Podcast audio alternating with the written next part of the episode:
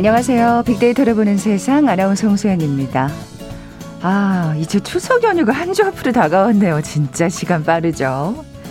뭐 사실 연휴에 할 일도 많지만 연휴를 앞둔 요즘 같은 시기가 더 분주하죠. 며칠간의 작업 공백을 메우기 위해서 일도 좀 더 많이 해야 할 거고요. 추석 선물에 명절 준비까지 챙길 게 참 많습니다. 이 코로나19 시대의 추석. 아, 그러고 보니까 작년 추석, 올 설, 이번 추석까지 참, 예. 가족 모임도 쉬어갈 수 있고 차례와 달맞이도 다음 기회로 연기할 수 있겠지만 양보할 수 없는 게 하나 있죠. 바로 택배입니다. 이 택배 없이는 명절도 코로나19 시대도 살기 쉽지 않잖아요. 비대면 시대라 오히려 고가의 선물이 인기라고 하는데 뭐 저희 방송에서도 예 얘기했었죠. 뭐 선물도 클릭 한 번에 집 앞으로 전달되고요. 상차림 준비 없이 현관 앞으로 배달이 됩니다. 코 앞으로 이 클릭 몇 번에 현관문 열기 배송된 물건을 받긴 정말 쉽잖아요. 헌데 그 이면에는 반드시 거쳐야 할 10여 단계 복잡한 과정이 있다고 합니다. 잠시 후 글로벌 트렌드 따라잡기 시간에 이 빅데이터와 로봇을 활용한 똑똑한 물류 창고 시스템, 이 스마트 물류에 대해서 자세히 살펴보려고 합니다. KBS 제일 라디오 빅데이터를 보는 세상 먼저 빅퀴즈 풀고 갈까요? 뭐 지금 제가 그랬잖아요. 추석, 설, 이번 추석까지 세 번의 명절을 지금 거치고 있어요. 지난해 코로나19 확산 이후 국내 IT 업계는 코로나19 특수를 톡톡히 누리고 있죠. 실적은 급증했고 해당 기업에서는 연봉 인상 릴레이도 이어졌다고 합니다. 참 남의 나라, 먼 나라 얘기 같죠. 취업을 준비하는 대학생들 사이에서는 IT 기업에 대한 관심이 높아지면서 그 중에서도 특히 연봉이 높고 보상과 복지가 좋은 기업들을 부르는 신조어까지 등장하게 됩니다.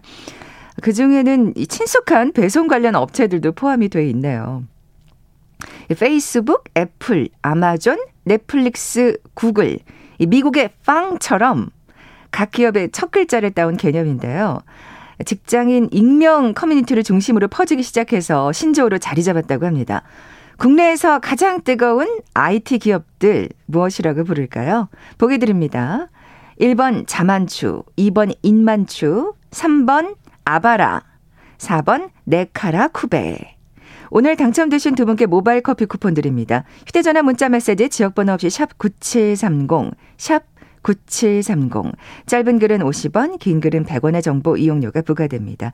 KBS 라디오 어플 콩은 무료로 이용하실 수 있고요. 유튜브는 물론이고 콩에서도 보이는 라디오 함께 할 수 있는 거 알고 계시죠?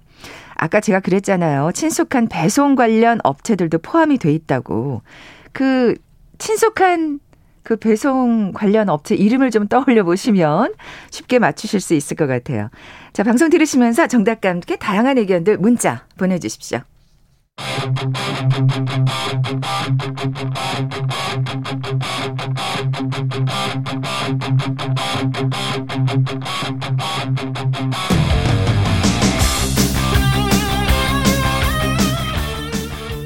궁금했던 ICT 분야의 다양한 소식들 재미있고 알기 쉽게 풀어드리는 시간이죠. 글로벌 트렌드 따라잡기.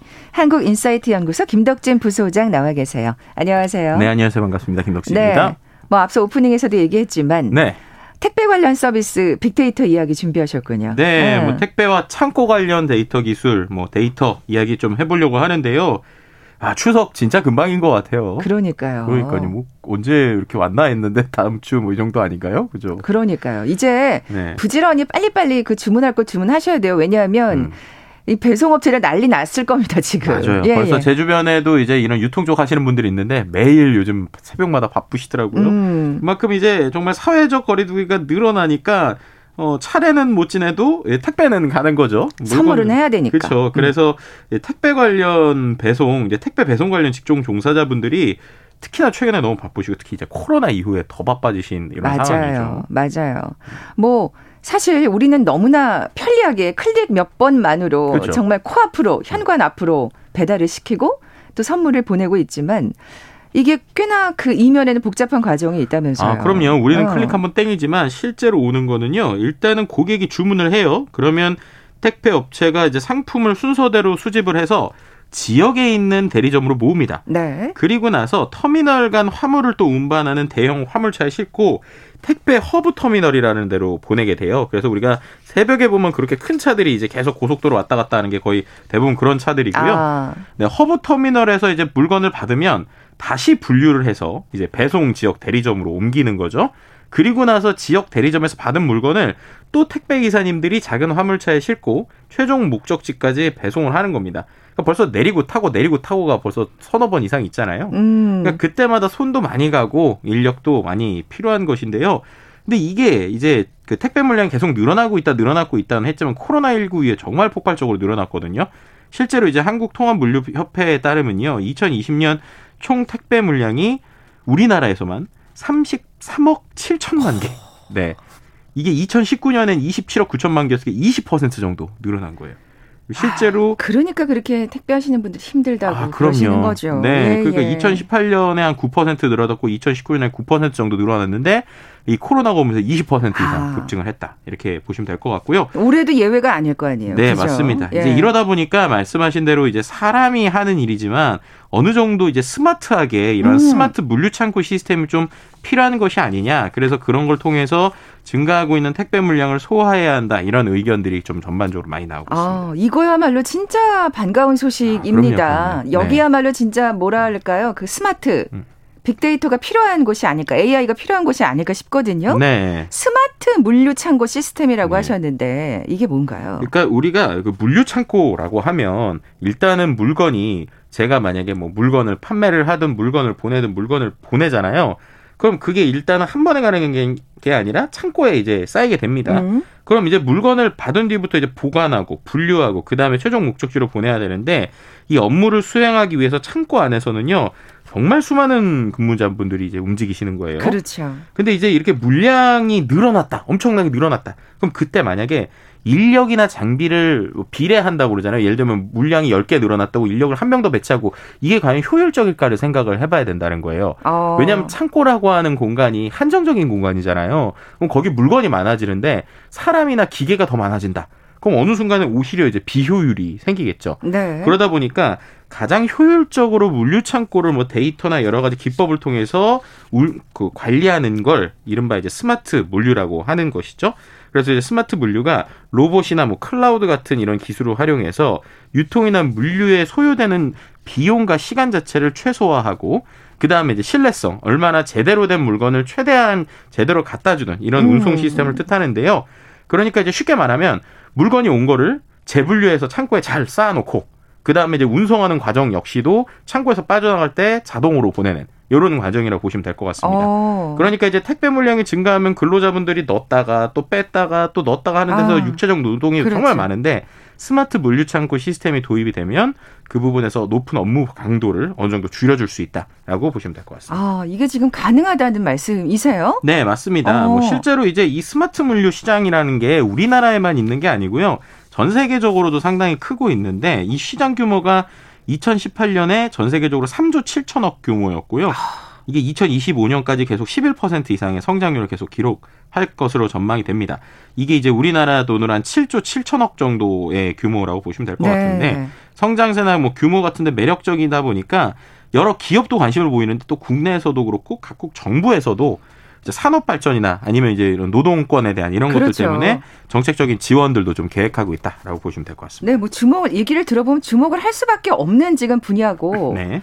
어, 진짜 반가운 소식인데, 그러니까 구체적으로 어떻게 음. 기술이 활용이 되는지 궁금해요. 네. 가장 네. 쉽게 하나 설명드리면, 물건이 예를 들면 어떤 거는 이제 창고에 우리가 물건을 쌓아놓는다고 생각해 보세요. 그러면은 어떤 음. 물건 같은 경우는 매일매일 사람들이 주문하는 것도 있고. 자, 그러니까 생필품 같은 그쵸? 거. 어떤 예. 거는 한 달에 한 번씩 주문하는 걸 수도 있을 수 있잖아요. 그렇죠. 그쵸? 성격적으로 다르죠. 그렇죠. 근데 예. 과거의 방식으로 치면은 우리가 컨테이너로 한 방에 가져와서 그냥 상품을 카테고리 군 아니면 빨리 들어오는 군으로 넣어 놓습니다. 음, 음. 그럼 그렇게 되면 대형 창고라고 치면 자칫 잘못하면 매일매일 주고받는 상품이 저 구석에 있을 수 있는 거예요. 아, 그래요. 그렇죠. 그러니까는 이거를 실제로 매출, 그다음에 그 선입 선출, 그러니까 얼마큼 들어오고 얼마큼 나가 이런 거를 계산을 해서 어디 위치에다가 이 물건을 놨을 때 음. 가장 덜 움직이면서 효과적으로 하는지를 계산하고 분석하는 거예요. 이게 이제 스마트 물류의 기본이라고 보시면 될 것 같습니다. 아, 이 분류가 굉장히 어떻게 보면 네. 이런 분류도 있을 수 있고 저런 카테고리도 있을 수 있는데 그쵸. 그걸 다 활용하려고 하다 보면 정말 사람 머리는 터지잖아요. 그럼요.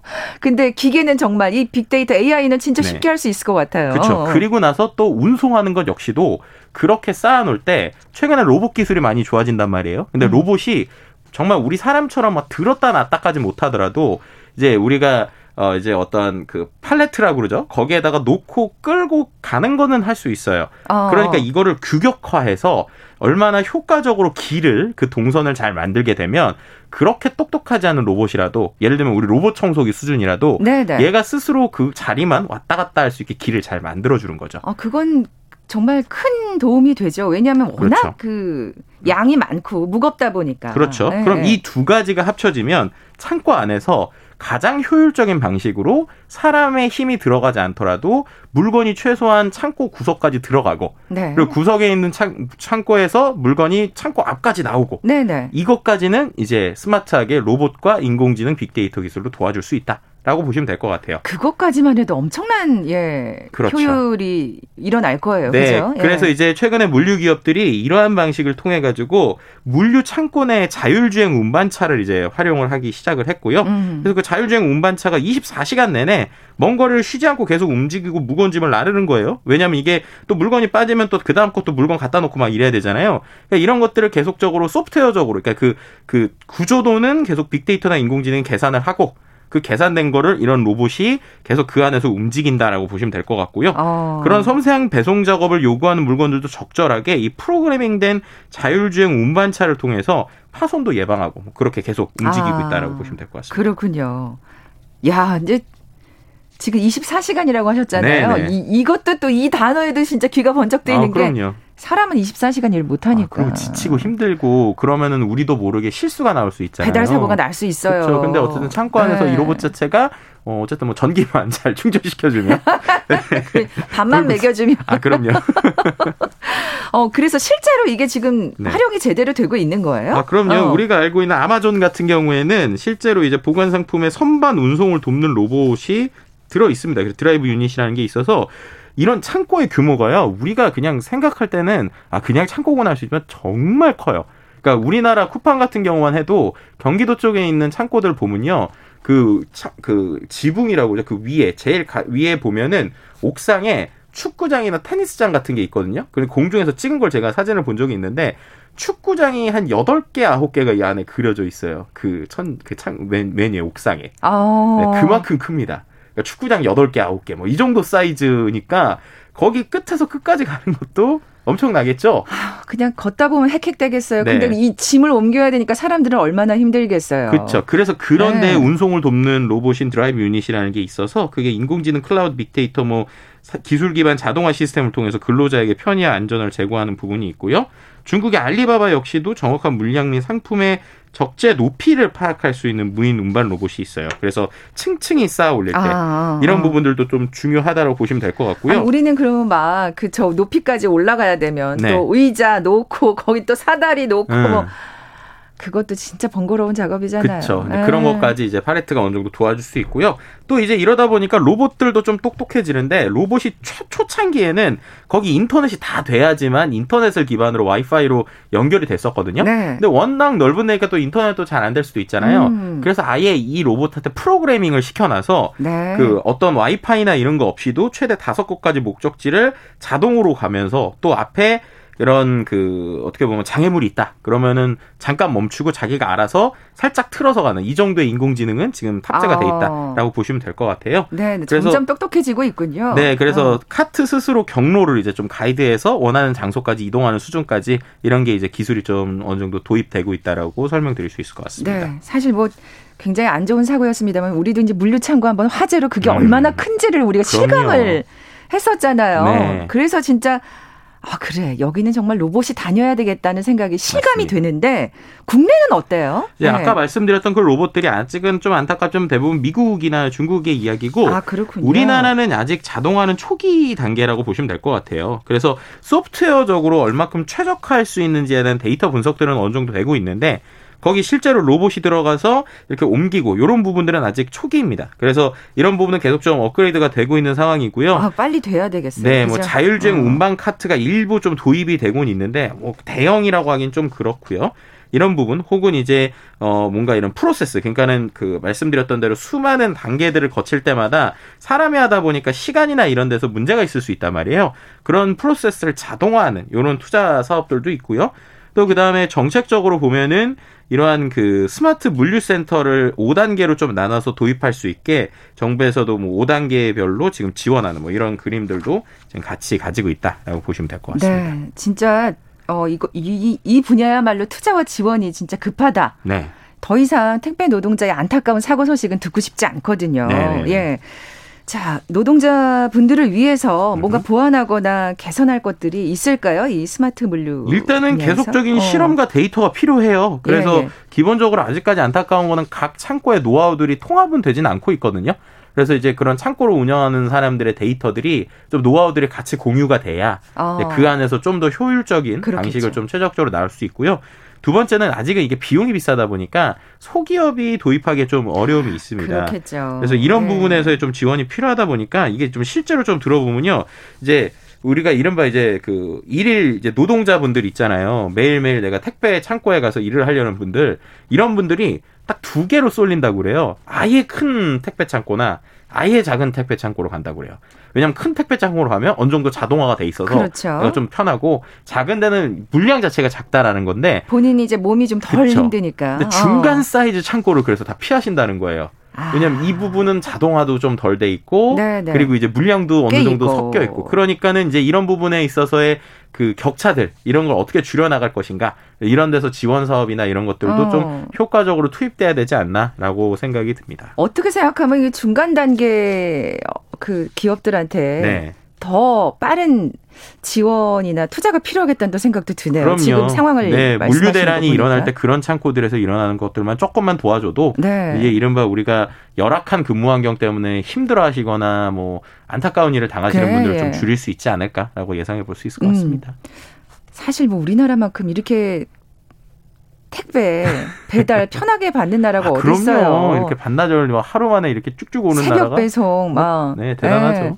근데 그게 다 사실 사람들의 수고와 음. 노력으로 여기까지 온 거잖아요. 맞습니다. 근데 그거를 어, 요 기계들이 예쁜 기계들이 조금만 덜어줄 수 있다고 한다면 네. 정말 우리는 더 편리하게 받을 수 있고 또 힘든 사람도 없고 예 그런 날이 빨리 왔으면 좋겠네요 그죠? 네 전달하시는 분도 좀 행복한 택배가 됐으면 좋겠네요. 아 근데 모두가 행복한. 네. 예. KBS 제일 라디오 빅데이터를 보는 세상 글로벌 트렌드 따라잡기 함께하고 계신데요. 잠시 라디오 정보센터 뉴스 듣고 나서 다음 소식 계속 살펴보죠.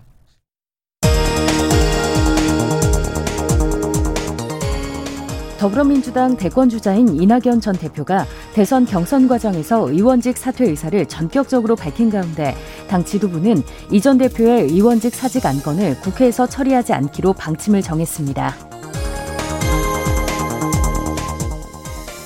국민의힘 대선 경선 후보를 검증하기 위한 공명선거 추진단이 구성됐습니다. 단장은 김재원 최고위원으로 공명선거 추진단은 고발사주 의혹과 관련해 국민의힘 내부 조직의 개입 여부 등에 대한 진상 파악에도 나섭니다. 이명박 정부 시절 배득식 전 기무사령관이 국군 기무사령부의 댓글 공작을 주도한 사건에 대해 대법원이 원심의 일부 무죄 또는 면소 판단을 파기하고 재판을 다시 하라며 하급심으로 돌려보냈습니다. 경찰이 수산업자를 사칭한 김모 씨에게 금품을 받은 혐의를 받는 박영수 전 특별검사, 이모 부부장 검사, 이동훈 전 조선일보 논설위원, 엄성섭 TV조선 전 앵커, 정모 TV조선 기자, 이모 중앙일보 기자와 가짜 수산업자 김 씨 등 모두 7명을 검찰에 송치한다고 밝혔습니다. 전국경제인연합회 산하 한국경제연구원은 올해 경제성장률 전망을 0.1%포인트 상향 조정한 3.9%로 예상한 보고서를 내놨습니다. 이달 아파트 입주 물량이 지난달보다 80% 넘게 급감할 전망입니다. SNS에 극단적인 선택을 암시하는 글을 올렸던 30대 남녀가 숨진 채 발견돼 경찰이 수사에 나섰습니다. 북한이 정권 수립 기념일 73주년을 맞아 자정에 남쪽의 예비군 격인 노녹 정기군과 경찰 격인 사회안전무력의 열병식을 진행했습니다. 김정은 국무위원장은 열병식에 참석은 했으나 연설은 하지 않았습니다. 중국이 텐센트와 네디즈 등 게임 관련 업체들을 소집해 미성년자 게임 제한을 철저히 지켜야 한다고 요구했습니다. 미국 군함이 중국과 주변국의 영유권 분쟁 지역인 남중국해에 진입한 다음 날인 오늘 중국군이 실탄 사격을 진행합니다. 지금까지 라디오 정보센터 조진주였습니다.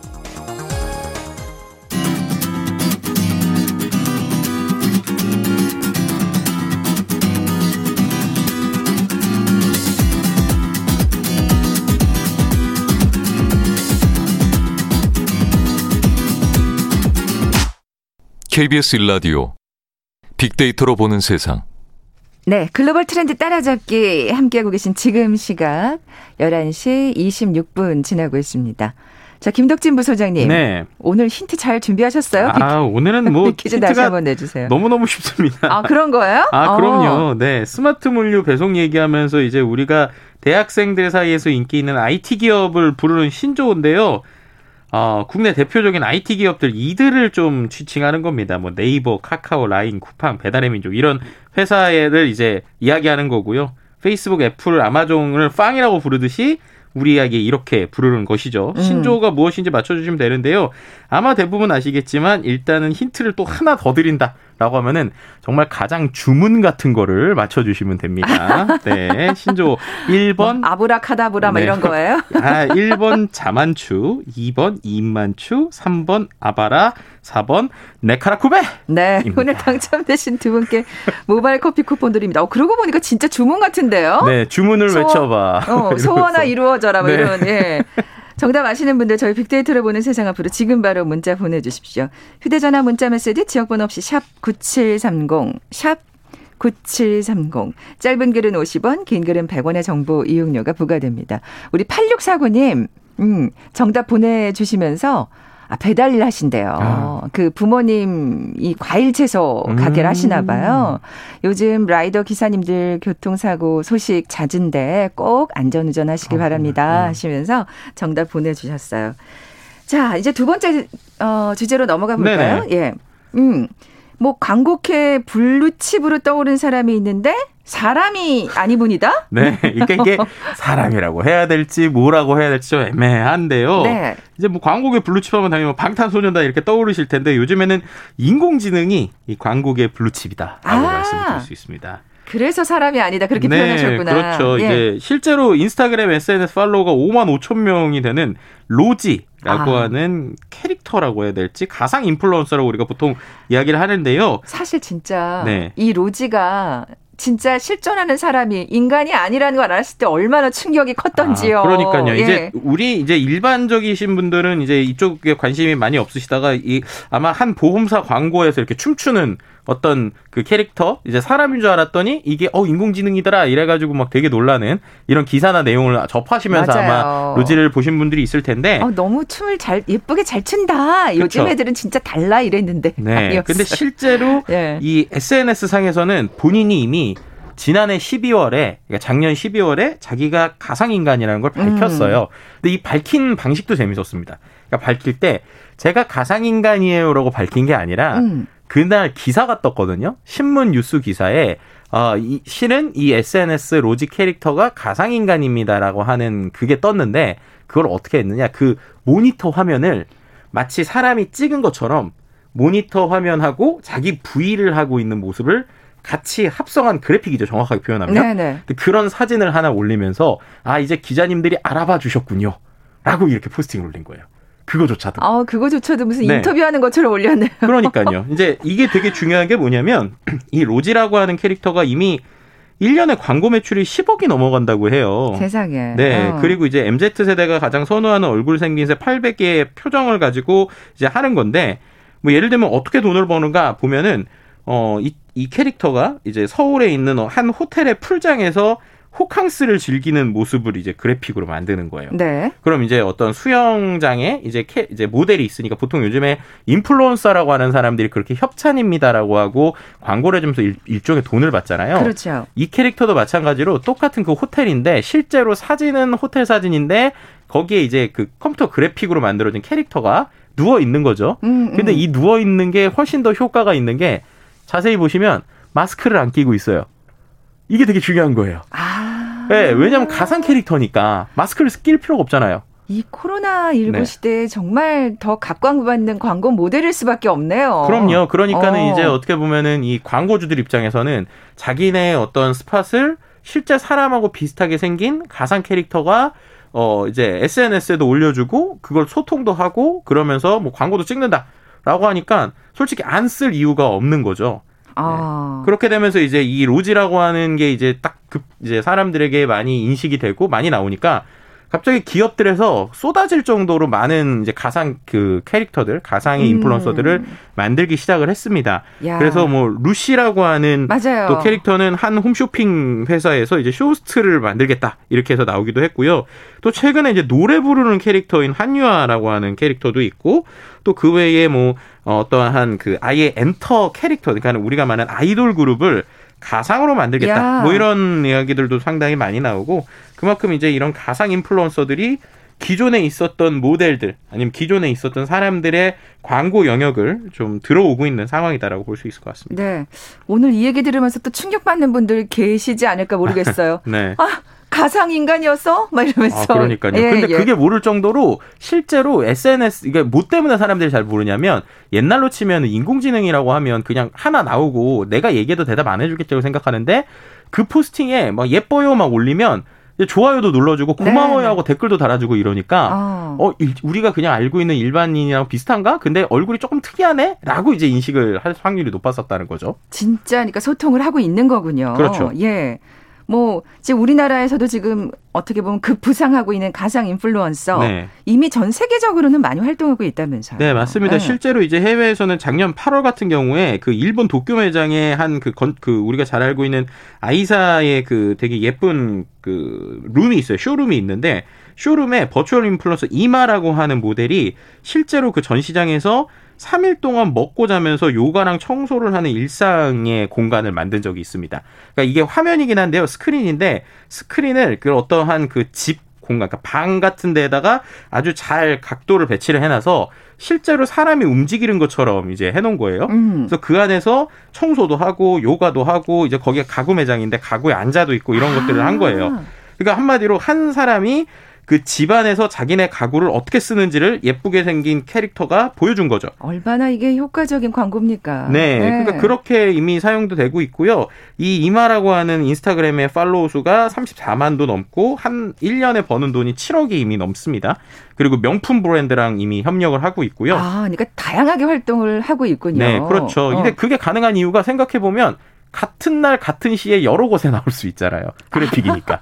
그런 그쵸? 또 장점이 미국에도 있을 수 있고 일본에도 아. 있을 수 있고 한국에도 있을 수 있고. 어. 네, 그러니까 이제 이게 이제 가상 인플루언서가 이제 기업 입장에서는 어 오히려 일반적인 연예인들 쓰는 것보다 훨씬 싸고 효과적이네라고 생각을 하는 거죠. 열리라는 연예인이네요. 네, 진짜. 그리고 이제 어. 또한 가지 그 우리가 이른바 이제 루머 혹은 이제 스캔들 이런 거에 걸릴 위험이 없다라는 거죠. 네. 왜냐면 캐릭터잖아요. 가상 캐릭터잖아요. 그러니까 뭐 예를 들어서 모델로 뽑았는데 아, 열애설이 돌아요. 그러면 아 이거 위험하다 이럴 수 있는데 열애설도 요거는 자기네 맘대로 만들 수 있는 거예요. 실제로 이제 비슷한 캐릭터가 뭐가 있냐면 릴 미켈라라고 하는 아, 라틴 아메리카계의 그 뮤지션으로 설정이 되어 있는 가상 인플루언서가 있어요. 음. 이 친구는 팔로워가 300만이 넘습니다. 대단하죠. 세상에. 네, 그런데 여기는 이미 우리가 알고 있는 푸땡, 뭐 발땡, 샷땡 이런 데랑 이미 다 협업을 했고요. 그래서 그들의 어떤 브랜드를 입고 있는 컴퓨터 그래픽이죠. 컴퓨터 그래픽 사진을 올려서 몇 천만 원씩 받고 뭐몇 억씩 받고 막 이러고 있고요. 아니 뭐 당연하겠죠. 300만이 넘는데 어떻게 기업들이 군침을 안 흘릴 수 있겠어요. 그렇죠. 그래서 어. 이릴 미켈라를 개발한 거죠. 정확하게 말하면 시스템으로 개발해서 세상에 선보인 회사가 어, 지금까지 130억 이상을 이 캐릭터를 통해서 벌었다고 해요. 얼마나 이쁠까요? 네. 근데 더 놀라운 건 뭐냐면 이 캐릭터가 아까 말씀드린 대로 SNS 소통을 하다 보니까 사회적인 목소리를 내기도 해요. 예를 들면 라틴 아메리카계라고 그랬잖아요. 네. 그러니까 그 아프리카 이러다 보니까 Black Lives Matter 같은 거 그런 것들에 대해서 아. 흑인 운동에 대해서 지지한다.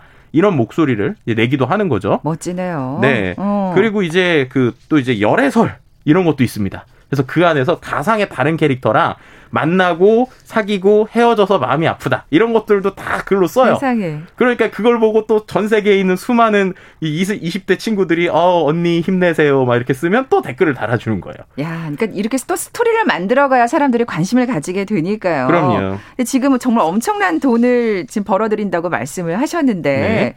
아니 굳이 그 캐릭터한테 가상 인플루언서에 돈을 줄 필요가 뭐가 있어? 우리 기업도 한번 만들어 보자. 이럴 수도 있을 것 같아요. 네, 맞습니다. 어. 실제로 그래서 우리가 알고 있는 이 그 K 브랜드, KFC 치킨 브랜드 같은 경우에는 그 우리가 알고 있는 그 켄터키 할아버지 있잖아요. 네. 그 할아버지를 기반으로 아주 젊은 이 30대 형의 남자 모델을 만들었어요. 아, 가상 그러면. 손장가? 그럴 수 있죠. 그 캐릭터랑 비슷한 건데 이제 그 캐릭터가 실제 전, 전 세계에 있는 그 매장들에 이제 가면서 인증샷을 찍는 컨셉인 거죠. 정확하게 말하면 이제 그 캐릭터는 없고 거기에 있는 사람들끼리 인증샷을 찍은 건데 거기에 이제 이 캐릭터가 같이 붙은 네, 거예요. 네, 네. 그런 식으로 실제 기업이나 이제 우리 우리나라에서도 이제 그런 브랜드들에서 본인들이 직접 그 캐릭터를 만들고 그 캐릭터를 가지고 홍보하는 이런 것 좀 늘어나고 있는 상황입니다. 그렇군요. 근데 가만히 생각해 보면요. 우리나라에서 굉장히 앞서가는 예 가상 인플루언서가 있었잖아요. 아, 가수. 그렇죠. 아담이죠, 아담. 네. 비록 함께 할 수 없지만 이런 노래가 있었던 것 같은데. 아니, 진짜. 네. 근데 너무 앞서갔다. 지금쯤 아. 나왔으면 엄청 또 그땐 좀 그리고 좀 어색하기도 했거든요. 그 그만큼 그, 기술이 안 발달했으니까. 맞아요. 어. 그때 그래서 실제로 97년도에 나왔었는데 맞아요. 이게 갑자기 없어지고 그때 실제로 음반 냈는데 20만 장 넘게 팔렸대요. 그러니까 그때도 적지 않은 인기를 누리는 거예요. 네. 예. 근데 갑자기 없어지다 보니까 이거 컴퓨터 바이러스 걸려서 사망된 거냐, 뭐 군입대설, 뭐 별별 얘기가 나왔는데 어, 정확하게 말씀 기술이 좀 부족해서 입 모양 하나 하는데도 밤샜다고 그래요. 그러다 보니까 이제 효과가 안 나왔다는 거. 그리고 두 번째는 그때는 그렇게 있어도 우리랑 소통하는 게 없었잖아요. 음. 지금의 모든 가상 인플루언서는 SNS를 기반으로 소통하고 있습니다. 그게 핵심인 거죠. 아. 그러니까 소통하니까 어차피 가상이든 현실에서 우리가 못 만나는 사람이잖아요. 연예인이라는 사람들이. 그러니까 온라인에 있는 셀럽하고 소통할 수 있다라는 게 제일 핵심이라고 보시면 돼요. 그렇기 아. 때문에 그럴 때 내가 원하는 이미지를 갖고 있는 사람들을 소비하고 소비하는 캐릭터들이 모델이든 뭐 캐릭터든 예를 들면 뭐 최근에 인기도 팽수든 뭐든 간에 거기에다가 돈을 쓰는 건 기본적인 비즈니스의 원리다라고 생각하시면 될것 어, 같습니다. 갑자기 든 생각인데 네. 왜 사실 그렇잖아. 연예인들도 왜 굉장히 좀 운둔했다가 짠 하고 나타나는 근황을 알리는 경우 있잖아요. 그렇죠. 아담이 알린다면 어, 중, 아주 멋진 중년이 돼 있을 것 같은데 그거 아, 이디어 괜찮지 않아요? 아담 개발사분들 지금 이거 듣고 계시면은 한번 시도해 보실 만한 어 저는 충분히 가능성 이 있다고 본데요. 어, 그래요. 그 노래 세상엔 네. 없는 사랑 진짜 기억나네요. 아. 예. 네. 근데 만약에 그러니까 음. 지금 굉장히 뭔가 되게 뭐 기업 입장에서도 장점이고 소비자들한테 관심을 불러 일으키고 있지만 네. 뭔가 또 그 이면에 그림자는 없을까요? 아, 당연히 음. 있죠. 이게 컴퓨터 그래픽이잖아요. 음. 합성이 쉬워요. 그래서 지금 대부분의 아. 이 캐릭터들이 20, 30대, 10대, 20대 여성이거든요. 그러니까 케이팝 아이돌하고 비슷하게 딥페이크나 여러 가지 문제가 있을 수 있고요. 그다음에 저작권 그러네. 그리고 버는 돈들 이런 것들이 어떻게 배치될 것인가 같은 어, 실제적인 문제들이 좀 있는 부분들도 분명히 있다라고 말씀드릴 네. 수 있을 것 같습니다. 이게 사실 또 사실 어떻게 보면 첫 시작이다 보니까 그렇죠. 어떤 그 기초를 잘 만들어 놓지 않으면 음. 또 굉장히 또 부작용이 커질 수도 있겠네요. 네, 맞습니다. 음. 현실과 가상을 헷갈릴 수 있는 부분들도 있기 때문에 기본적으로 이런 거에 대한 가이드라인이나 이것이 어떻게 미래로 펼쳐질지에 대해서 생각하면서 어, 단순한 한 번이 아니라 장기적으로 좀 바라봐야 되는 음. 관점이 필요한 것 같습니다. 네. 글로벌 트렌드 따라잡기 한국인사이트 연구소 김덕진 부소장과 함께했습니다. 고맙습니다. 네, 감사합니다. 자, 오늘 비퀴즈 정답은 4번 네카라 쿠베였죠. 모바일 커피 쿠폰 받으실 두 분입니다. 앞서 소개해드렸던 어, 배달일 하시는 8649님 그리고 회사에서 지난달 친절왕에 선정되셨대요. 와, 축하드립니다. 1563님께 선물 보내드리면서 물러갑니다. 빅데이터로 보는 세상 내일 뵙죠. 고맙습니다.